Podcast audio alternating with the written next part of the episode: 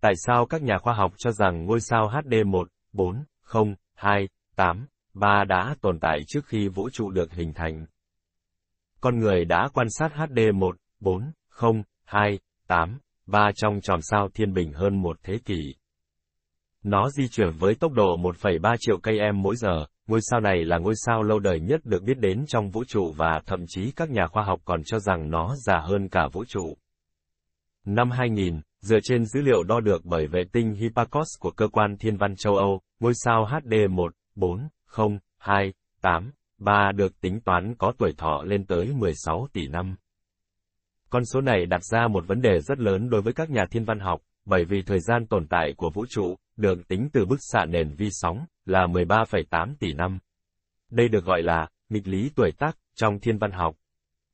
Do đó, ngôi sao này đã được đặt theo tên của Methuselah, người đàn ông sống lâu nhất trong kinh thánh sống đến 969 tuổi. Về cơ bản, ngôi sao này được cấu tạo từ hydro và heli, bên trong hầu như không có sắt, điều này phù hợp với tuổi thọ lâu dài của nó. Khi ngôi sao này được hình thành, sắt vẫn là một vật chất quý hiếm trong vũ trụ. Nhưng làm thế nào mà một ngôi sao có thể tồn tại lâu hơn toàn bộ vũ trụ hơn 2 tỷ năm? Nhà thiên văn học Howard Bond của Đại học Penn State cùng nhóm nghiên cứu của ông đã tìm hiểu sâu hơn về vấn đề này. Họ đã xem xét dữ liệu do kính viễn vọng không gian Hubble thu thập từ năm 2003 đến năm 2011, ghi lại vị trí, khoảng cách và năng lượng của nhiều ngôi sao. Bằng cách kiểm tra các phép đo khoa học khác nhau, họ hy vọng sẽ xác định chính xác hơn tuổi của Methuselah. Một nguyên nhân có thể gây ra sai số này là khoảng cách chính xác của ngôi sao. Các nhà thiên văn học sử dụng khoảng cách và độ sáng biểu kiến của ngôi sao để tính toán độ sáng thực tế của ngôi sao và từ đó ước tính tuổi của ngôi sao. Độ sáng thực tế càng sáng thì ngôi sao càng trẻ. Khoảng cách đến các ngôi sao được đo bằng thị sai, đó là sự thay đổi nhỏ về vị trí của các ngôi sao được quan sát trong khoảng thời gian 6 tháng khi trái đất ở hai đầu quỹ đạo của nó. Nguyên nhân thứ hai dẫn đến xác định sai tuổi của một ngôi sao còn đến từ mô hình lý thuyết của ngôi sao, chẳng hạn như tốc độ chính xác của phản ứng hạt nhân trong lõi và sự khuếch tán vào bên trong của các nguyên tố khác nhau ở lớp ngoài của ngôi sao.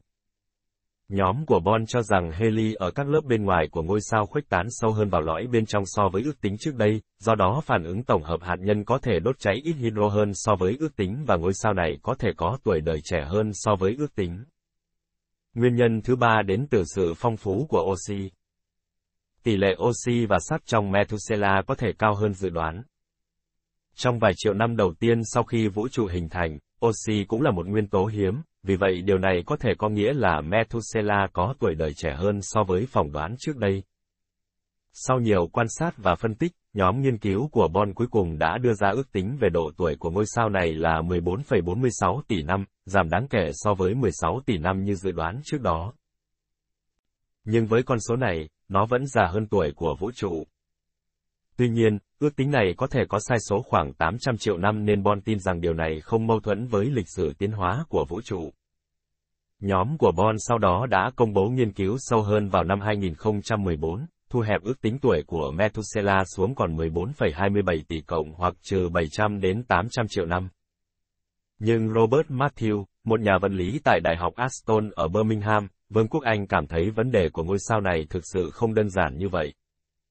Trên thực tế, vào tháng 7 năm 2019, tại hội nghị quốc tế của các nhà vũ trụ học ở Santa Barbara, California, Hoa Kỳ, câu hỏi vũ trụ bao nhiêu tuổi lại một lần nữa nổi lên. Các nhà thiên văn học bao gồm người đoạt giải Nobel năm 2011 Adam Ri, khi quan sát các thiên hà tương đối gần chúng ta, đã phát hiện ra rằng vũ trụ có thể trẻ hơn hàng trăm triệu năm so với dự đoán của bức xạ nền vi sóng. Bản chất của khái niệm về tuổi của vũ trụ bắt nguồn từ hiện tượng vũ trụ giãn nở, và nghiên cứu mới này cho thấy sự giãn nở của vũ trụ nhanh hơn khoảng 10% so với ước tính trước đây. Năm 2013, qua quan sát bức xạ nền vi sóng của kính thiên văn vũ trụ Planck châu Âu, các nhà khoa học đã tính được tuổi của vũ trụ là 13,8 tỷ năm với tốc độ giãn nở là 67,4 km một giây trên megaparsec. Nhưng các phép đo gần đây cho thấy giá trị này phải vào khoảng 74 km một giây trên megaparsec. Điều này có nghĩa là các phép đo ngày nay về tốc độ giãn nở của vũ trụ không khớp với các dự đoán dựa trên cơ sở vật lý của vũ trụ sơ khai. Với tốc độ giãn nở 74 km một giây trên megaparsec sẽ tương ứng với tuổi của vũ trụ là 12,7 tỷ năm.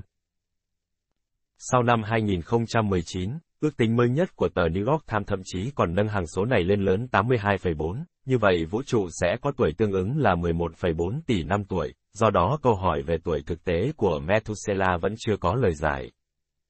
Matthew cho rằng, giữa các nhà vũ trụ học và các nhà vật lý thiên văn xuất sắc, tôi có xu hướng nghĩ rằng các nhà vũ trụ học đang hiểu sai vấn đề.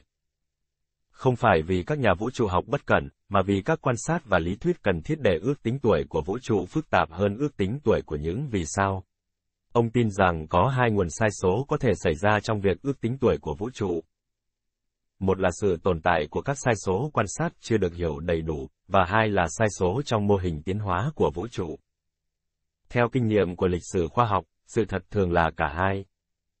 Ông cho rằng năng lượng tối có thể thay đổi theo thang thời gian, một khả năng mà các nhà vật lý đã đề xuất trước đây và chỉ ra rằng điều này có thể phù hợp với lý thuyết tập hợp nhân quả trong lực hấp dẫn lượng tử. Nếu vậy, nghiên cứu sóng hấp dẫn mới nhất có thể giải quyết được nghịch lý tuổi tác. Lần đo trực tiếp sóng hấp dẫn đầu tiên là vào năm 2015 và vẫn còn rất nhiều khó khăn. Nhưng các nhà vật lý thiên văn nghĩ rằng chúng ta sẽ có một bước đột phá trong thập kỷ tới. Một ý tưởng hiện nay là thu thập ánh sáng khả kiến phát ra từ các cặp sao nơi trông va chạm để tính xem chúng mất bao lâu để đến trái đất, đồng thời tính toán sóng hấp dẫn của chúng. Độ chính xác của phương pháp này chắc chắn sẽ vượt xa phương thức tính toán dựa trên bức xạ nền vi sóng. Cuối cùng, bí ẩn về tuổi của Methuselah có thể giúp hiểu rõ hơn về cách vũ trụ hoạt động. Bí ẩn này có thể giúp chúng ta hiểu rõ hơn một số hiệu ứng hấp dẫn bị bỏ quên, hoặc hiểu rõ hơn về cơ chế giãn nở của vũ trụ. Đây là một thách thức mà các nhà thiên văn học sẽ giải quyết trong vài năm tới.